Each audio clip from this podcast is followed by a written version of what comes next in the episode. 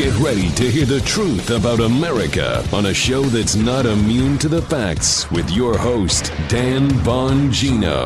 All right, welcome to the Dan Bongino show on this fine, actually, you know what? Not fine Monday. It is a complete disaster down here in South Florida where it hardly ever rains for more than a half an hour, an hour. It has been raining. Um, animals are lining up two by two. Uh, I see an ark floating down the street. It has been raining forever. and on the weekends, because I never get out of the house, little Dan Bongino trivia for those of you who care to know. It may be too much information for others, but whatevs. Uh, you know, I love you all. So yeah, I feel like we have a personal relationship. I like to go out in the weekends and hang out for like an hour outside and catch some sun. It's good. It's good for your vitamin D It keeps because Yeah. I never get out of my house ever because I'm always working. And this weekend, nothing. No sun, nothing.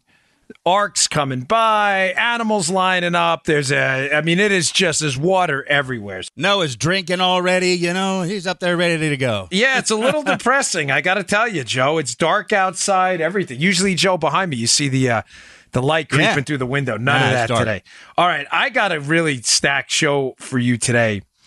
I have a piece of audio, and uh, Joe, Joe, wouldn't you say being in the radio business for almost as Yeah. long as I've been alive that it's not customary to play a clip say over what 45 seconds to a minute. I mean, you try to avoid it because you don't want to lose your audience, right? Yeah, you want to stick to usually no more than a minute, unless it's a particularly interesting. Well, when. I sent you one this week, this clip that we're about to play in a few minutes, wouldn't you say this is worth the what minute and 40 seconds, 2 minutes or so it is? Yeah, once I started listening to it to see what you wanted, and most of the time you could stop and get to work on the cut, but I had to finish. I had to finish listening to this thing. It is really good. so incredible. Now, uh, it, it- this is a clip of Henry Davis. Just to be clear, uh, if you have young ones listening, now Joe did his best to creatively bleep out. There's a lot of expletives, and I'm certainly not um, condoning that. Although I've been known to drop quite a few f bombs myself, being from Yeah, well, but me too. Joe bleeped them out. So, but if you have young ones listening, it's still I get it. I'm just warning you. Um, the clip is um, it's a little rough, but it's worth hearing. I'm going to explain that to you in a minute why because it's really important. Some of you may have already heard it. It's a guy named Henry Davis, and as I say, uh, it is a red pill neutron bomb going off uh, everywhere. All right, today's show brought to you by buddies at Wax RX. I had to use this this week. When your ears aren't clean, they can get really uncomfortable. They itch, they're painful, and get plugged up, making it harder to hear. That's what happened to me. I was getting the ear. I hate the ear itchies. Many people use cotton swabs, candling, or drugstore remedies to clean their ears, but they really don't do the job. They can even be dangerous. Now you can get a real solution for stubborn earwax. The Wax RX ear wash system is doctor developed and works safely when other products fail. The Wax RX system is the method physicians trust the most, and it's just like the system they use in their office. feels really good too, Joe. When you clean your ears out with this, it feels awesome. Wax RX Yeah. comes with everything you need to safely clean out earwax and condition your ears conveniently at home for less than the cost of a doctor's visit. The doctor developed Wax RX system uses special wax softening drops to break down earwax inside the ear. It has a specially engineered pump fitted with a unique tip to gently deliver the perfect amount of cleansing pressure to flush wax away. Finally, the pH conditioned formula rinses and soothes your ears, making for the ultimate, most complete earwax removal system available. Visit GoWaxRx.com to order your reusable earwash system today. We love these guys. GoWaxRx.com. That's Go, W-A-X-R-X.com. GoWaxRx.com. Offer code Dan, free shipping. This really works. It's a great You know, product. and I bet it works better than a door key. Yeah, yeah, the door key definitely NG, no good. Yeah. So I'm uh, I'm shopping in the Publix this weekend, and Yeah. I see Candace Owens' tweet. We follow each other on Twitter. I see a tweet from her. And it's a tweet from a, uh, a a gentleman who he happens to be black. It's only relevant because of the ongoing debate about the black community and Democrat Party, started by Candace Owens from Turning Point USA and Kanye West. Now, for those of you who missed the story, some quick background: Candace Owens, who I know, uh, you know, what full disclosure. I there's no full disclosure. I know Candace. I think she's great. She works with an outfit called Turning Point USA that focuses on it's Charlie Kirk's group on college campuses and advancing free market ideology on college campuses. Candace Owens, because she is black, has become a target, of course, of identity politics Democrats, Joe, who can't stand anybody who uh, is black and not espousing the liberals are the greatest, everybody else shut your mouth line, okay? Mm-hmm. Yeah. Candace received a tweet from famous rap artist Kanye West, who said, I like the way Candace Owens thinks. This happened about three weeks ago. Joe, all hell broke loose. Sure did. Oh, when I was in one time with the Secret Service, I was doing a um, True story. I was doing a, a, for the G7 down in Georgia. Was yeah, I think it was G7 on Sea Island or something. I was doing some motorcade training for a local police department. This was hmm. hysterical, mm. Joe. And we're training like the Georgia State Troopers and others on how to handle transportation motorcade type assaults. And I'll never forget. We would we would do these mock attacks. We would use like Roman candles and everything like that to, to simulate uh, mortar fire and things. And after every after every attack, if they did something wrong, we'd do a debrief. And there was this one guy. He was hysterical I think he was a state trooper or a local cop. And we would say, hey, man, what do you think happened there? And every single scenario, he'd say, we were driving down and then all hell broke loose. Every single scenario, he would say the same thing. We, we, we thought it was the funniest thing. But all hell broke loose after Kanye sent this tweet because the Democrats have a monopoly right now on the black vote, upwards of 90% of black voters will vote for the Democrats, despite the fact that the Democrats' policies are actively harming the black community. This has been a really troubling uh, component, I believe, of politics for a long time. The fact that they have so managed to persuade so many people that they're doing things in their best interest, even though they're not. I had said to you, I don't know Kanye West. I've never met the man in my life. I don't know his politics. Um, I don't know his wife, Kim Kardashian. I know nothing about him. I, I'm not suggesting he's a conservative because I don't know. I haven't spoken to him. I'm simply suggesting to you that the Kanye West tweet was a very important moment because, Joe, it did something we haven't been able to do in eons. Mm-hmm. It started a real conversation where some people in the black community are out there saying, mm, maybe Kanye's right, Joe maybe Republicans aren't the answer, but maybe Democrats certainly aren't either. Maybe mm-hmm. we should start looking at something else. Having said that, this guy, his, his, name is Henry Davis. Don't know the guy. I don't know anything about him. All I know is I saw this video on Candace Owens' Twitter page, and it is, again, forgive the language. Uh, we're going to play it in about 10 seconds. So if you have kids, we bleeped it out, but I understand if you want to kind of fast forward ahead. But I want you to listen. This is two minutes worth your time of an adult male black voter who's finally had enough of the Democrat garbage. Play that cut. Yeah. First of all, f him, Kanye. You damn right, Kanye. Make America godly again. Make America great again. You said the right damn thing. It's about time some black people start standing up, some rich black people start standing up and start talking about what the fuck is going on with all us other black people stuck on this plantation. And then uh uh uh uh uh T.I said something to the effect of, uh, it sounds like Donald Trump wrote you. If you just listen to the way he talk, he sounds stupid as a motherfucker. Fuck him. And Kanye said the right thing when he said, oh, what I'm supposed to talk about crack? What I'm supposed to talk about fucking your bitch? What I'm supposed to talking about uh, uh, killing each other because it's cultural? Damn right. It's, don't nobody want to hear that shit. Every time somebody turn on the radio, that's why I don't even listen to black uh, rap no more. Every time you turn on the goddamn radio, talking about either twerking they freaking booty, uh, uh, uh, getting high, or killing each other. And then T.I. have a, well, this what really pissed me off when you talk about Donald Trump represent white supremacy and genocide. We supposed to forget about all of that. Man, if you don't sit your stupid ass down, Genocide is every time you turn on your TV and you see a young black man or a young black woman dead in the street at the hands of another black person. You damn right, Kanye. Damn right, Kanye. Damn right, Kanye. I'm with you, brother. And just for that, I'm finna put you in my new book called The Coon. Now, I ain't got shit to lose. Talking about, uh, aren't you, uh, what, what, what, what did I say some shit about? Uh, uh, uh, what you going the risk you gonna lose or some shit like that. Man, shut the fuck up. Us grown ass black people tired of this shit, this woe ass me before age slavery. Shit. I ain't never been a motherfucking slave. I don't know no goddamn slave. I ain't never picked no goddamn cotton. But I know one thing, I'm out here in these motherfucking streets trying to make it at the hands of these old puss ass, punk ass Democrats.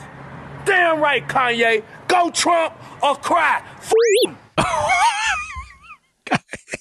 Well, Folks, now. I- it is a family friendly show, and you have to understand, I really tortured myself over this. And I fully understand if you're going to send me some negative emails. You know, I read them. My wife and I both, we emails on the website. But I really feel it's important to put that on there, despite the language, all right? Now, I don't want to be a hypocrite again. You know, I've been known to, you know, I grew up in New York and uh, uh, just being candid, I'm not suggesting it's right.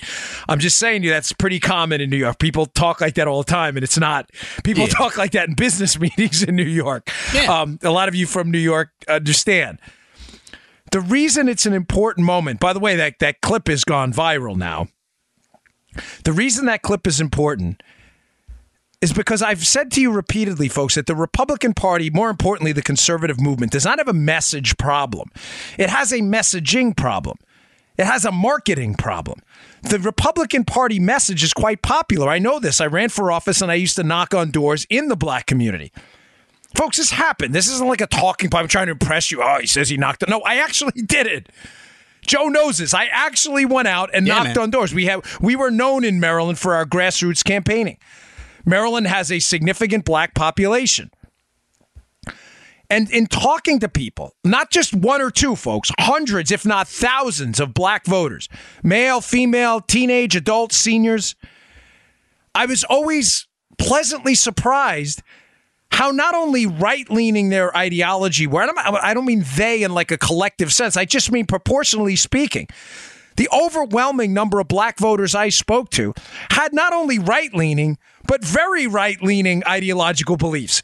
Give me my own money, get out of the way, let me work. I, you know, the sanctity of life, faith. Gosh, you ever been to a largely black church? I mean, they're packed, Oh, packed on a Sunday. Uh, You know, I, I went to one. Uh, uh, it was a, a a mass on a Sunday. It lasted like two hours. I was like, Yeah. "Wow, this is long." My church, forty-five minutes. You're out the door. I used to go and I played in the praise band. I Yeah. know, right? I know the church you're talking about. The You- only white guy in the church. It was right above the road from my house where I used Yeah, to live. You used to it. come there from my house on Sunday when we did the show on Sunday. Loved it. Folks, I, again, I, I'm not. I'm not trying to make universal. You know, that's what liberals do. Stereotypical comments. I'm just telling you, in my experience, the percentage of black voters that had right-leaning, faith-based, work-based, family-based beliefs was overwhelming. So if I'm telling you that those are largely conservative beliefs, I'm also questioning to you, and I have for a while, why the heck we keep losing the fight for black voters, despite the fact we're standing for things black voters, the ones I ran into, largely believe in. The answer is because the conversations never even started. There has never been a conversation about the viability of conservative values because Democrats and the media have been so effective at saying, don't even talk to those conservatives. They're a bunch of racists that understandably, when you're bathed in this in this propaganda, the idea of even talking to a conservative and hearing what they have to say, Joe, is stop. That's why I'm telling you the Kanye moment and moments like this are important, despite the fact that I don't know this guy, Henry Davis. He may not even be a conservative. I have no idea who he is. I don't I don't I don't know if Kanye West is a conservative. He may not be.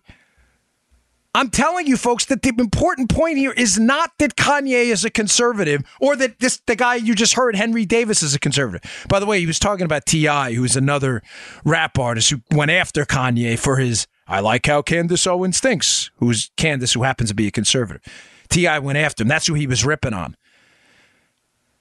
But having grown up in the streets myself, and I'm listen, I'm not trying to be like a tough guy. I don't I don't need, I don't care. I'm not trying to impress anyone. All right. Everybody get over yourselves, you know, with that stuff. I grew up in the street.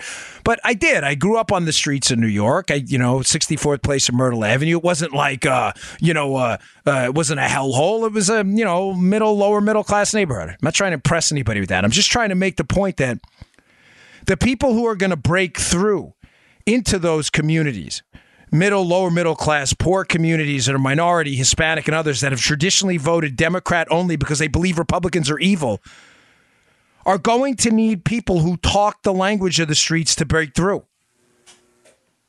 Do you understand what I'm saying, Joe? You can't. Sure. One of my biggest complaints has been the Republican Party, we walk into like a methadone clinic and we want to talk about the Laffer curve. Listen, I love the Laffer curve. The idea that there's a sweet spot tax rate where you can generate the most amount of revenue. In other words, a zero percent tax rate, you raise zero uh, zero dollars because you're not taxing anyone. At a hundred percent tax rate, you raise zero dollars too because you've taken everybody's money and they have nothing left to invest or earn, and they have no business left. That's a great point. The problem is when you're talking to people in a methadone clinic, you may want to start talking about their problems and travails on the street with drugs. And if you've grown up with a silver spoon in your mouth, as a lot of politicians have, Joe, they've never learned to talk that language. Right. I get it. I get it. The language is is is is tough. I understand, and I certainly one. You know, I, I for as much as I I get it, and I understand. I you know using the Lord's name in vain always bothers me, and I'm not lecturing Henry at all. Henry, you know, I'm I'm not anybody's preacher. But I'm simply suggesting to you that sometimes, you know, not everybody talks about the Ron curve and the Laffer curve. Sometimes people need what do we what do you call it, Joe? A little bit of tough love? Yeah, you can call it that. Yeah. You know, people in the real world where people work really hard, sometimes people need to hear it and hear it tough. A little reckoning. Yeah. Yeah. and I think that's important. I think that clip, as I sent it to Joe, and I was kind of questioning myself, I'm like, for a number of reasons, like the clip is long. Do we play it? I mean, no one's really heard of this guy that uh, that I know of yet, but I think it's a critical moment. Understand this, and I'll leave it at this because I got a lot to get to. There's been some more just, just unbelievably explosive developments in this case that keep blowing up. But the minority coalition the Democrats have assembled to fortify popular vote victories in the country. Uh, gay voters, black voters, Hispanic voters, women voters, young voters. That's their coalition largely. That will entirely collapse if they lose the black community. And I'm telling you, the black voters, I have a, a, a large body of experience talking to real people on the ground. When the conversation actually starts, like, hey, you sure these Democrats are fixing our problems or trying to? Maybe the problem isn't you know, the less maybe the problem is too much government, right? Yeah. Once that conversation starts, it's over. The Democrat Party, as we know it, is finished. And this guy, I, th- that's quite a, a rant right there, and it is now uh, viral. So go check that out. Uh, it's on his the Twitter feed is Henry Davis. If you check out Candace Owens, it's on there. And if you're on Twitter, you check out my feed. I retweeted it as well. Okay, um, I got a lot to get to today too. I got some really terrific uh, the story's falling apart. They're trying to desperately cover up the source, and, and it's not working, Joe. And uh, I got I got a great story for you from Andy McCarthy today that puts together a timeline that shows you these people are in a panic right now in the DC swamp. All right, today's show also brought to you by buddies at iTarget. The iTarget Pro system is one of the finest systems out there for upping your proficiency with a firearm. That's important. Anybody can pull a trigger on a firearm, uh, and God forbid you have to do so in a self defense scenario. You have to be able to hit what you're firing at. Now, one of the best ways to do it is to go to the range, but the range can get expensive. You have to clean your weapon, you have to get to the range. Sometimes you don't have a range conveniently located close to your house. So what do we do? We can dry fire. Now, dry fire, you have to safely unload your weapon. You check it, you check it twice, you check it three times, you make sure it's a safely unloaded weapon. And one of the things we used to do on the Secret Service and the NYPD is you with that safely unloaded weapon, you would pull the trigger on a safely unloaded weapon, always pointed, of course, in a safe direction, and you would practice your trigger pull, you would practice your sight alignment. But there's a problem. Problem is, you have absolutely no idea where the round would have gone because it's an empty weapon. The iTarget Pro system has fixed that. They will send you a laser round. You will put that laser round in a safely unloaded weapon. You, you don't have to make any manipulations like to hurt your gun, anything like that. If you have a 9 millimeter firearm, they'll send you a 9 millimeter round. I have a Glock 43. I love this thing. You put it in there, and when you depress the trigger on that laser round, it'll emit, shockingly, Joe, a laser. Hey! Onto a target they send you. It works with a phone app, and you will see exactly where those rounds would have gone. It is a great system. I have people, they send me pictures of their groupings on Monday, and then on like a Friday or next week, and you're like, wow, in a week, look at what happened. They're shooting the wings off a firefly. It's the best system out there. The website is itargetpro.com. That's itargetpro.com, the letter I, targetpro.com. Use promo code DAN D A N, and you'll get 10% off. Of course, if you ever forget our sponsors or their websites, go to bongino.com slash sponsors, and you can see them all there with the promo codes as well. But check it out, itargetpro.com. Promo code Dan for 10% off. Okay the big, big question, Joe. Who's the source, as we've said? Now, I have a pretty decent idea who this person is, um, but the story is falling apart and collapsing everywhere. There is an incredible piece in uh, National Review by Andy McCarthy. I have in the show notes today at bongino.com. If you subscribe to my email list, I will send you these articles. Uh, it's a good, I don't know, 900 plus words, but it is worth reading because it describes something that has largely uh, escaped the scrutiny of the hacks in the mainstream media. Now we know, based on some inquiries by Devin Nunes uh, and the and the House and the uh, House uh, Select Permanent Committee on Intelligence, we know that there was a human intelligence asset. Think about what I'm going to tell you here, embedded somehow in the Trump campaign. Now we know, Joe, they weren't just spying on them using FISA surveillance. In other words, signals intelligence. We would in the in the in the arena here, we'd call it you know HUMINT and SIGINT, right? Mm-hmm. SIGINT is signals intelligence, emails, phone calls, texts. You're you're intercepting signals from Joe to his his criminal handler or terrorist handler. Poor Joe. Yeah.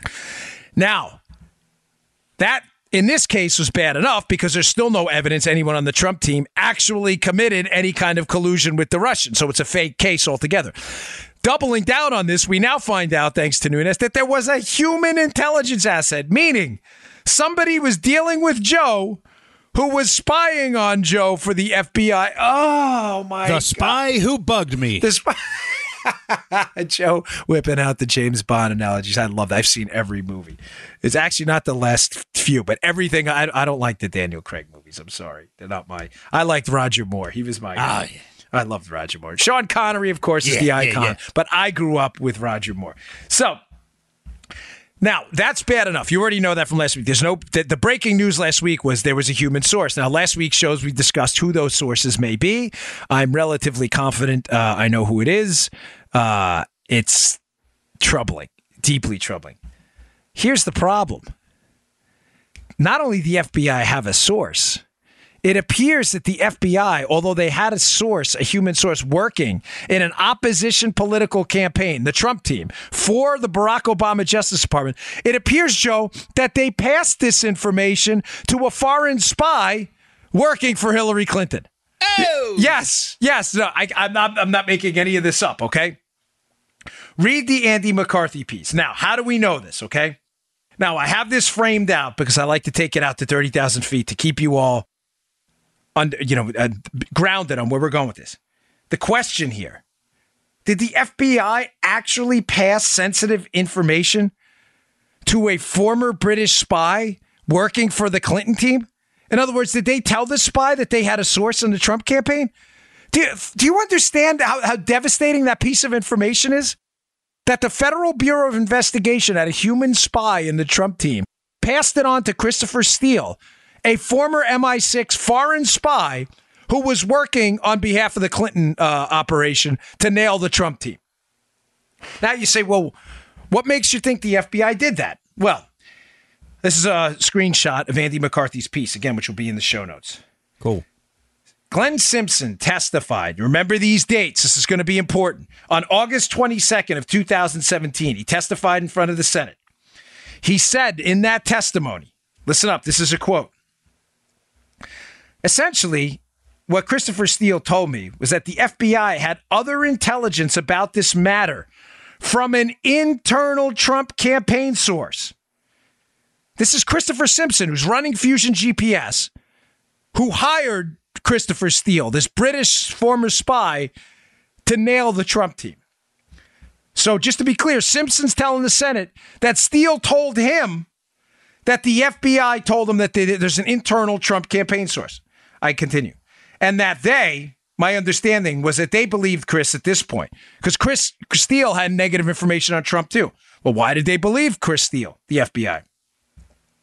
They believed Chris's information might be credible because they had other intelligence that indicated the same thing. And one of those pieces of intelligence was a human source from inside the Trump campaign. Oh, oh, oh, what? So now not only is the FBI signals uh, intelligence intercepting information, phone calls, emails, all kinds of things on the Trump campaign. They're spying with a human spy on the Trump campaign, the political opponent Barack Obama, and then they're sharing the information with a former foreign spy working for the Clinton team to basically drag Donald Trump along the bottom of the seafloor. Folks, how did Christopher Steele, how did Simpson know that? Now, Simpson immediately tried to walk this back. He, now, when did he walk this back? Follow the dates. This testimony, folks, August 2017. In January of 2017, the testimony becomes public. The testimony becomes public, and immediately, a, according to the Washington Times, a source close to Fusion GPS said Simpson mischaracterized the source. In other words, oh, no, no, uh, we weren't talking about a human spy inside. Why? Why? Why? We weren't talking about a human spy inside the campaign. Why would they do this? Why does this matter? Folks, the entire time, the entire Russian collusion narrative has been fed by a stream of BS from the FBI and the DOJ that these contacts with the Trump team, where information was exchanged, there was talk of Russian emails, the entire time, Joe, this has been portrayed to us as accidental contacts. Oh, mm-hmm. this Australian diplomat met with George Papadopoulos in a bar and they were just having beers. And whoa, Papadopoulos said something about Russian emails. This has been portrayed to us the whole time as a series of accidental, not deliberate contacts. If you're a regular listener to this show, you know that's garbage. The Trump team was framed and they were set up. I said this morning on Fox and Friends. If a guy asked, I told Brian Kilmeade, if a, you're sitting on a park bench and a guy approaches you on a park bench you've never seen before and asks you to go rob a bank with him, and then he does it again the next day, there's only two solutions to this. Either he wants you to rob a bank or he's trying to frame you for robbing a bank. it's the latter with the Trump team. Now, if there was a human source, follow me here, a spy, a human spy inside the Trump team working for the FBI, and this all happened before the Papadopoulos meeting, which was, oh, look, this was all accidental, Joe. This Australian just met mm-hmm. with this Trump guy and they said something about emails. And look, look, well, bingo, that's what happened. The, inv- the investigation started into Trump. If there was a human spy embedded in the Trump team before that moment, these contacts were deliberate. The Trump team was set up. Do you understand the the the uh, the neutron bomb that would go off? Let me get this straight. These were not accidental contacts. The FBI was actively trying to entrap the Trump team in the, the most significant consequential entrapment case in American history. Joe, do you see where I'm going with this? Yeah, I see. The yeah. reason Simpson. Now, remember, in January, this, the testimony becomes public, even though he said it in August. He says it in August of 2017 that there was a human source. I just read to you the quote. Simpson tells the Senate there was a human source inside the Trump team. How do we know that?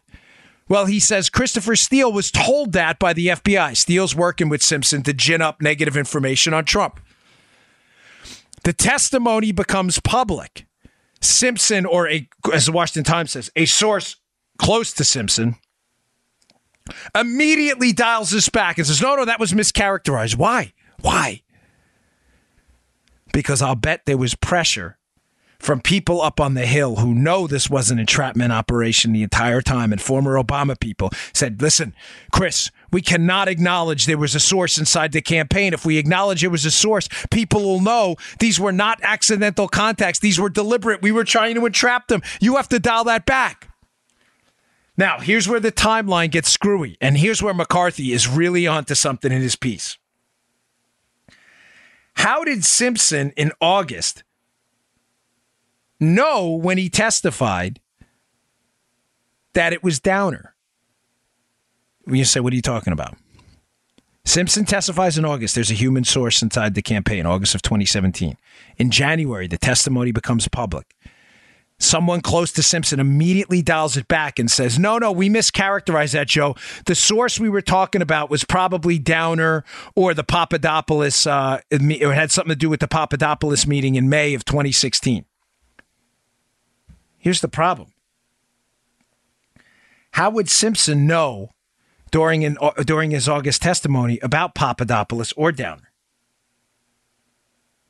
Papadopoulos or Downer, Joe, the mm-hmm. whole Papadopoulos Downer story does mm-hmm. not appear in the media or in the public domain until December of 2017. When did Simpson testify in front of Congress? August. How did, in other words, yeah. Simpson had inside information. Yeah. He had to have inside information. The whole Papadopoulos Downer meeting, where they talk about the emails and the bar in London, the whole story, Joe, doesn't come out until December 30th. You may say, "Oh, well, he found he found out about it somewhere else." It must be in some kind of congressional testimony. Nope, it's not there. Papadopoulos' name is nowhere to be found. Oh, well, maybe it was in the dossier they created. Nope, Papadopoulos' name isn't in there either. Matter of fact, this is interesting from the Andy McCarthy piece. On November of 2017, after August, obviously, remember, Simpson says there's a human source inside the Trump campaign in August. In January of the, of the following year, he dials that back when it becomes public. But and he says, "Oh no, I just must have been talking about Papadopoulos." He had no way of knowing about Papadopoulos. Do you see what I'm getting at, Joe? When Simpson talked about a source in the Trump team, a human source, he was talking about an actual spy. Boom. Damn right. He was not talking about Papadopoulos. He had no way of knowing about him. You doubt me? From the Andy McCarthy piece. Mm-hmm. Two weeks after the information became public, Simpson was asked about Papadopoulos in a fleeting exchange during testimony, this time before the House, Joe, November of 2017. All right. After his August testimony, saying there's a source. Oh, no, no, I meant Papadopoulos. Really? Interestingly, Joe, the subject came up in context of Trump related research Simpson had done separate and apart from his collaboration with Steele. this is great. Simpson claimed that he had been looking at Papadopoulos for a while and regarded him as a clone of Carter Page. But he admitted that he actually knew nothing significant about Papadopoulos beyond what Mueller had included in the information filed in court at the time of the guilty plea, which was way after his testimony in yeah. August. Someone's lying. Now, the information Mueller filed in October. October, again, after August, after Simpson testifies in August about a source in the Trump campaign, he's now alleging, oh, I was just talking about Papadopoulos and Downer. Mm-hmm. Then he says, oh, I just learned about Papadopoulos from the Mueller filing. The Mueller filing was in October. And from Andy McCarthy's piece, Joe said nothing about Papadopoulos' meeting with Downer or the subsequent purported transmission of Papadopoulos' claims from Australian authorities to the FBI. He is making this up. Simpson is making this up. It is clear as day. Now, this is where it gets even more hairy.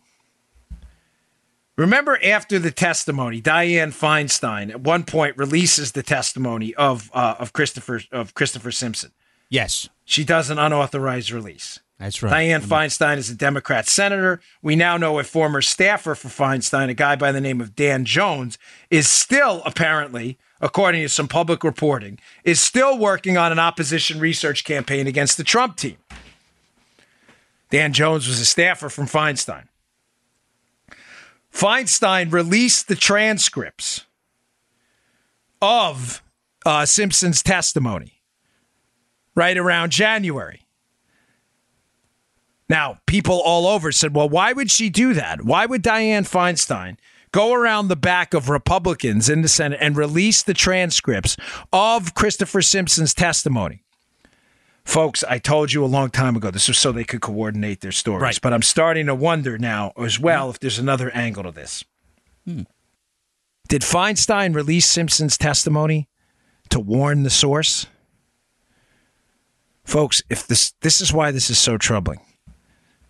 If the source is connected to the establishment GOP, along with the Democrats, and was working from the beginning and potentially paid by the government to take down Donald Trump, we have one of the biggest crisis uh, crises in modern American history. Did Dianne Feinstein release the testimony about Simpson and the source to tell, in other words, to warn the public and the source to get their story straight, knowing it was going to become public? Do you understand what I'm saying, folks? Simpson outed the source in August. It was behind closed doors. Nobody knew about it, except the Senate, Joe, Right. and the uh, the gang of eight members who oversee the intelligence community. Feinstein knows the Republicans are onto something. He knows the Dianne, Dianne, excuse me, she knows. Dianne Feinstein knows. By the way, she knows one of her former staffers. Yeah. Dan Jones, she knows him well, obviously. He was a former staffer. Jones is now working on an anti Trump project, still funded by liberal donors, uh, largely liberal donors from the coasts. Feinstein's terrified about her role in this. She's probably also terrified that a source out there has some really damaging information about Democrats' involvement in the spying operation on Trump. She has them release it. In other words, hey, everybody, wink and a nod. You've been outed by Simpson in this thing that there's a spy inside the Trump campaign.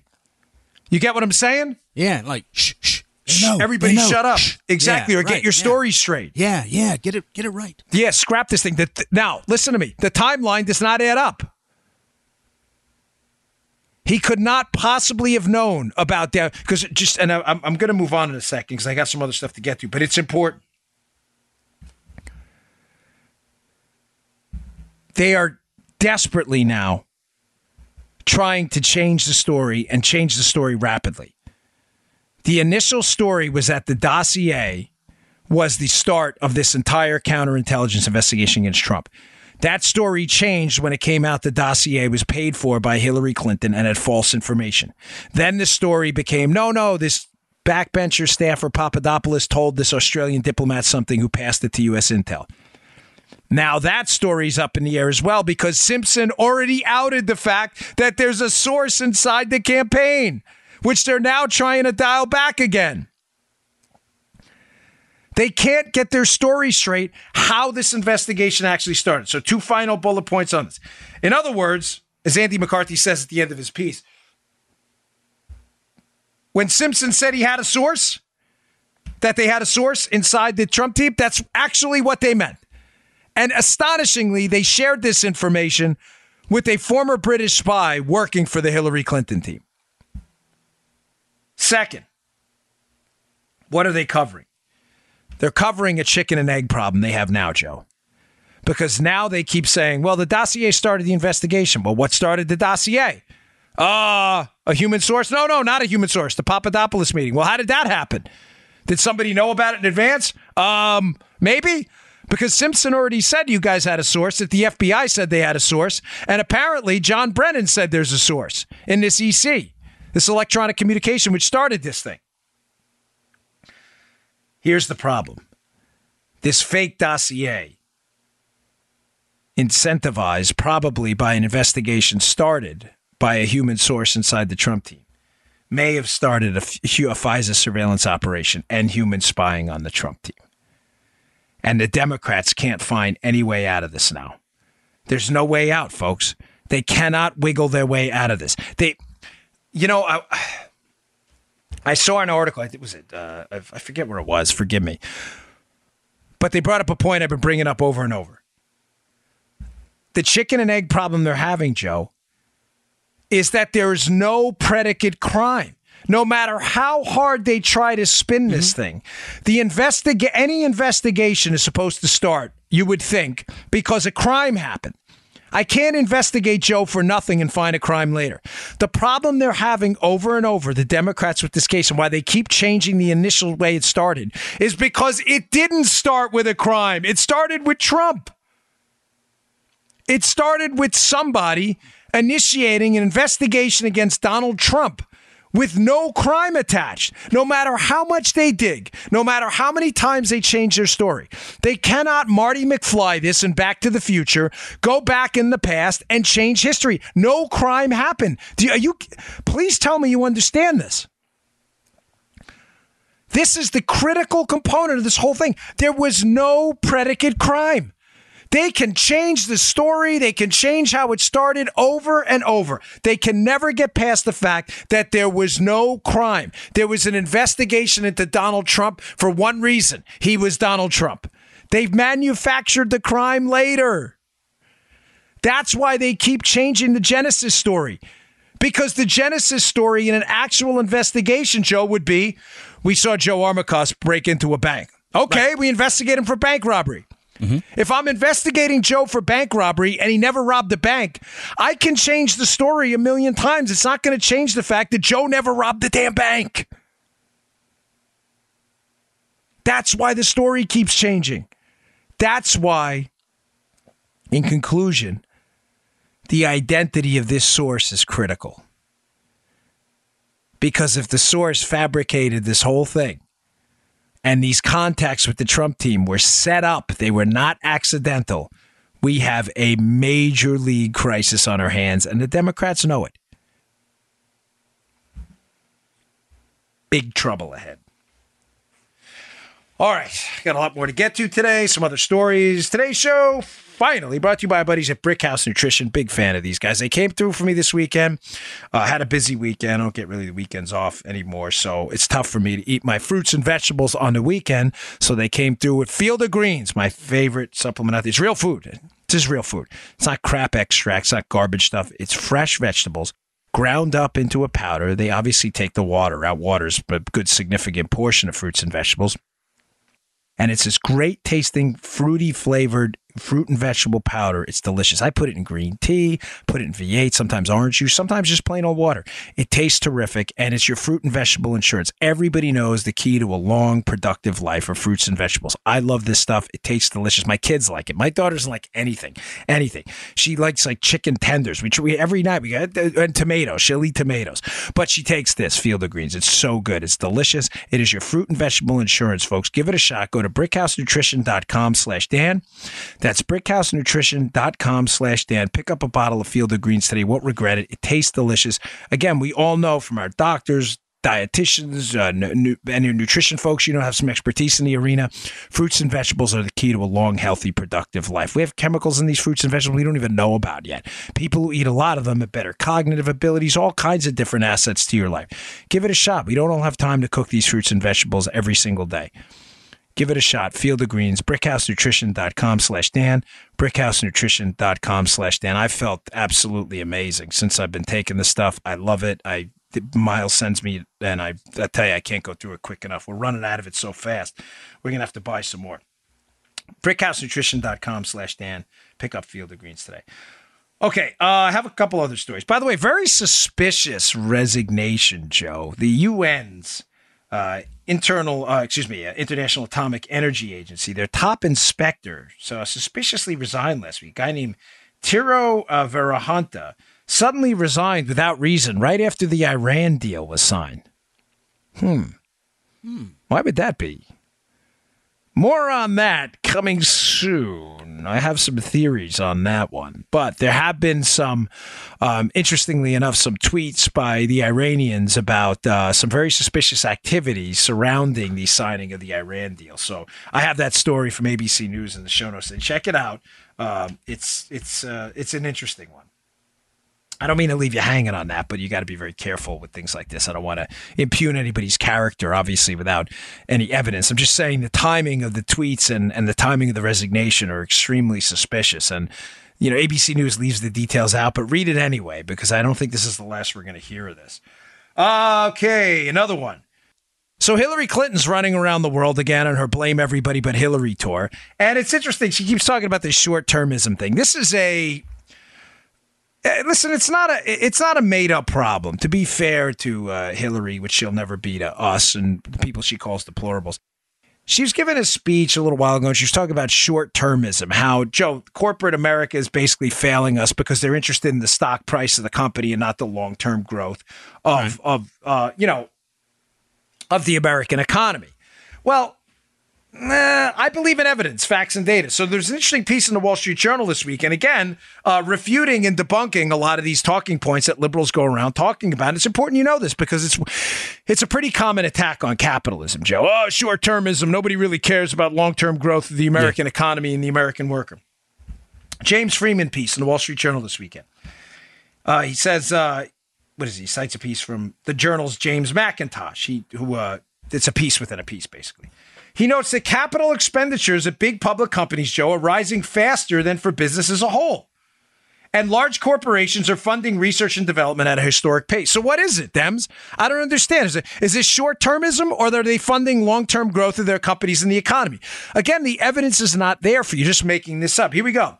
R&D spending, Joe, by S&P 500 companies at the highest proportion of sales since at least 1990. All right. Bus- business R&D is the highest proportion of GDP since the government started tracking it in 1959. If short-termism is a problem, it obviously isn't hurting overall R&D spending. This is what drives me nuts. Democrats, this is why being a liberal involves living in an intellectual vacuum. Almost nothing they say is backed up by any kind of sound, solid facts and data at all. Short termism was something they developed in a focus group. It sounded catchy. Short term companies, short termism, not investing in the American work and the American economy. Actually, they are at the greatest pace since 1959. Uh, uh, time out. Time out. No good. You're a racist. You're a racist. You, wait, what? We're talking about short term. It doesn't matter. You're obviously a racist. Okay, I get Thousands it. Thousands of Americans would die. Thousands of Americans will clearly die too because of this epidemic of short termism that isn't happening. R&D uh, this is based on actual numbers taken from the actual economy in the real world, folks. Listen, I, I'm not telling you we don't have issues, economic issues to overcome. We do. Clearly, it'd be great if uh, you know if if American companies' productivity would expand at a greater pace and wages would move faster. I get it. But the real economy is real challenges. I'm just suggesting to you that these short termism speeches they keep giving because it's a catchy focus group talking point are nonsense. It's not based in any sense of reality at all. Now, one another story I want to get to before we leave for the day, but why this is important. Productivity matters, folks. Productivity is the essence of a growing economy. Productivity is everything. Productivity, the ability to produce products, the ability of an economy to produce a growing number of products with the same or fewer inputs is how we get richer. In other words, how do we produce more food at the same price or cheaper? How do we produce more food on the same amount of land or even better, even less land? Hey, we only need a quarter of the land to produce twice the food. Ding, ding, ding, ding, ding, score. This is what productivity is widgets, food, medical supplies. How do we produce more of it? Now, that doesn't only apply to products, it applies to services too. We say, how, services, how would that work? In other words, Joe, a doctor's time mm-hmm. is limited. If a doctor's providing, you know, medical consultation services to patients who come in the office, well, how's he going to serve twice the number of patients? Well, what's the answer? Telemedicine. Oh, now hmm. all of a sudden he can, for an hour a day, he can serve, uh, you know, people in India and Vietnam and all over the world over the internet, doing a consultation online. Even services can uh, can have their productivity enhanced. More products, more services at the same or lesser cost. This is important, and these capital expenditures and R and D matters because the way we develop more products and services with fewer inputs is by investing in technology to produce more widgets. What I'm trying to tell you is we're in a great spot right now. The economy's motoring along. We're below 4% unemployment. It looks like we're going to have 3% growth this year. We're approaching 3% growth quarter after quarter after quarter since Trump's uh, since Trump got into office.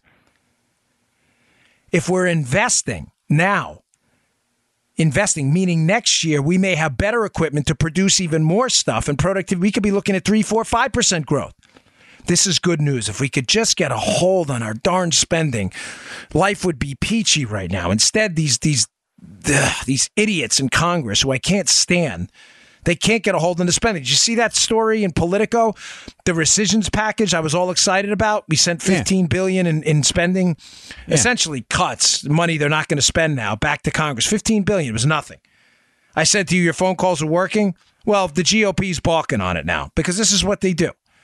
Sellouts, the worst. Well, I'll keep you updated on what happens with that. I'm hoping they sign it, but McConnell, of course, is like, we don't want to go back on our promises. What promise? To bankrupt the United States? Are you kidding me? All right. Uh, last story. It's in the show notes. A good one. Please check it out. Oh, by the way, before you get that, one, and there's another story in the show notes from the American Thinker. It's a short one, but it's a good one about how we're not in a debate right now with the left, Joe. We're in a fight. Yep. They're the ones defining the fight, not us. And I don't mean it, of course, in a violent way for the Media Matters uh, goons who listen. I'm talking about how the left defines us, but it's an interesting piece. They're in a fight right now, not a debate. They're not interested in the facts. I have that piece up at the American Thinker, but it, it's read it. It's a pretty good one.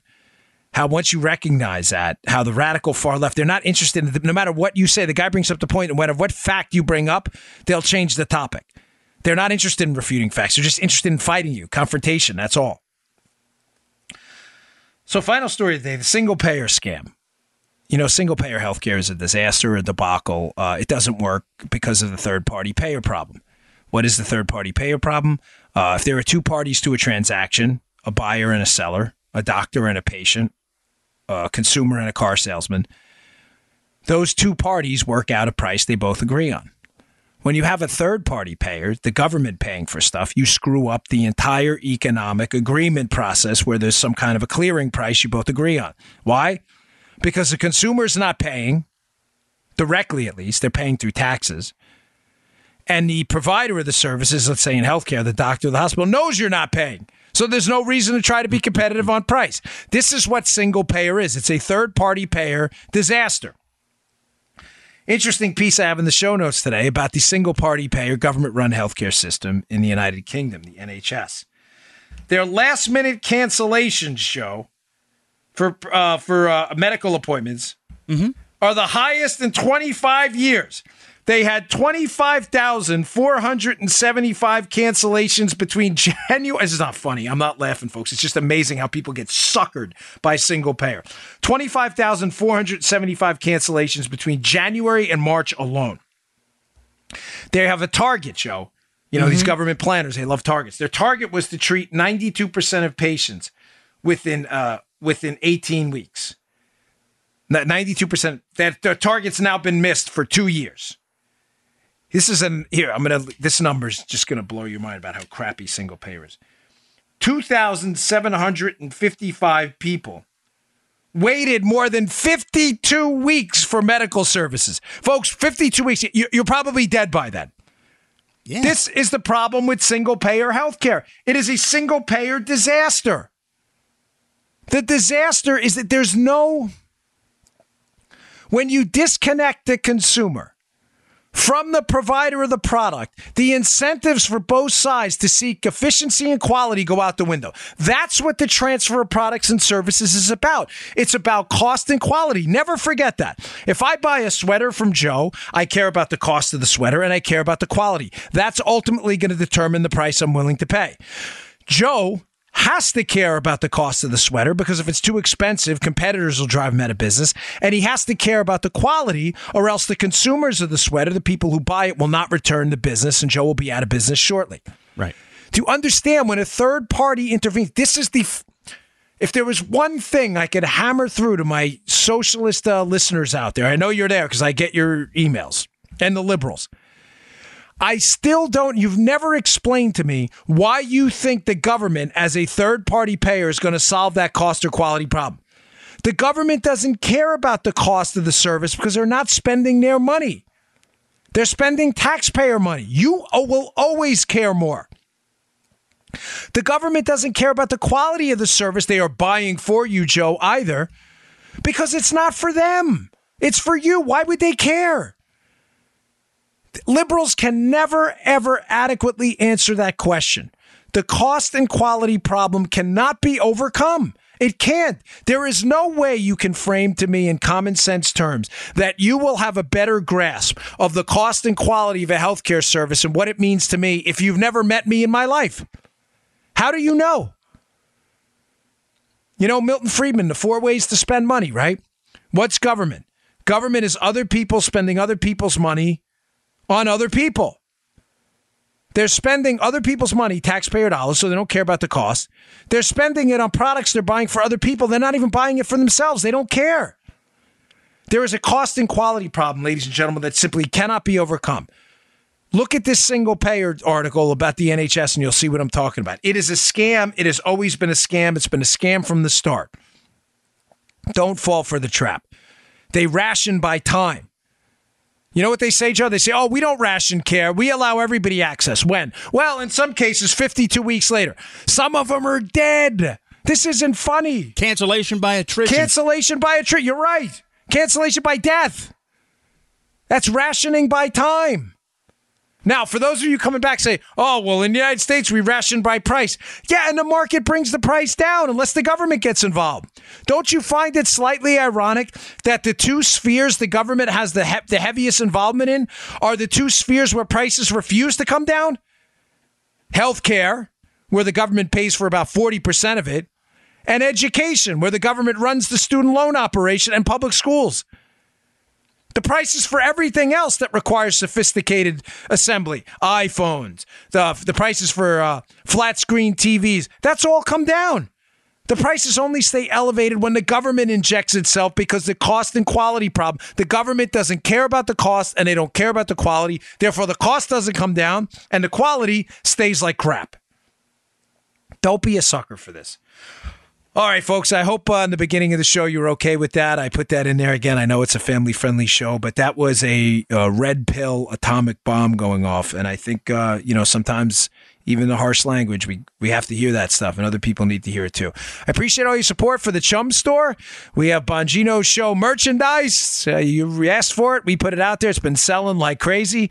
Uh, go to the website, bongino.com, pick something up today, and check out the show notes. Don't miss the stories. And uh, I'll be in for Levin tonight, by the way, 6P uh, to 9P. Mark Levin filling in on the radio, so check that out. I'll see you all later. You just heard the Dan Bongino Show. Get more of Dan online anytime at conservativereview.com. You can also get Dan's podcasts on iTunes or SoundCloud and follow Dan on Twitter 24 7 at DBongino.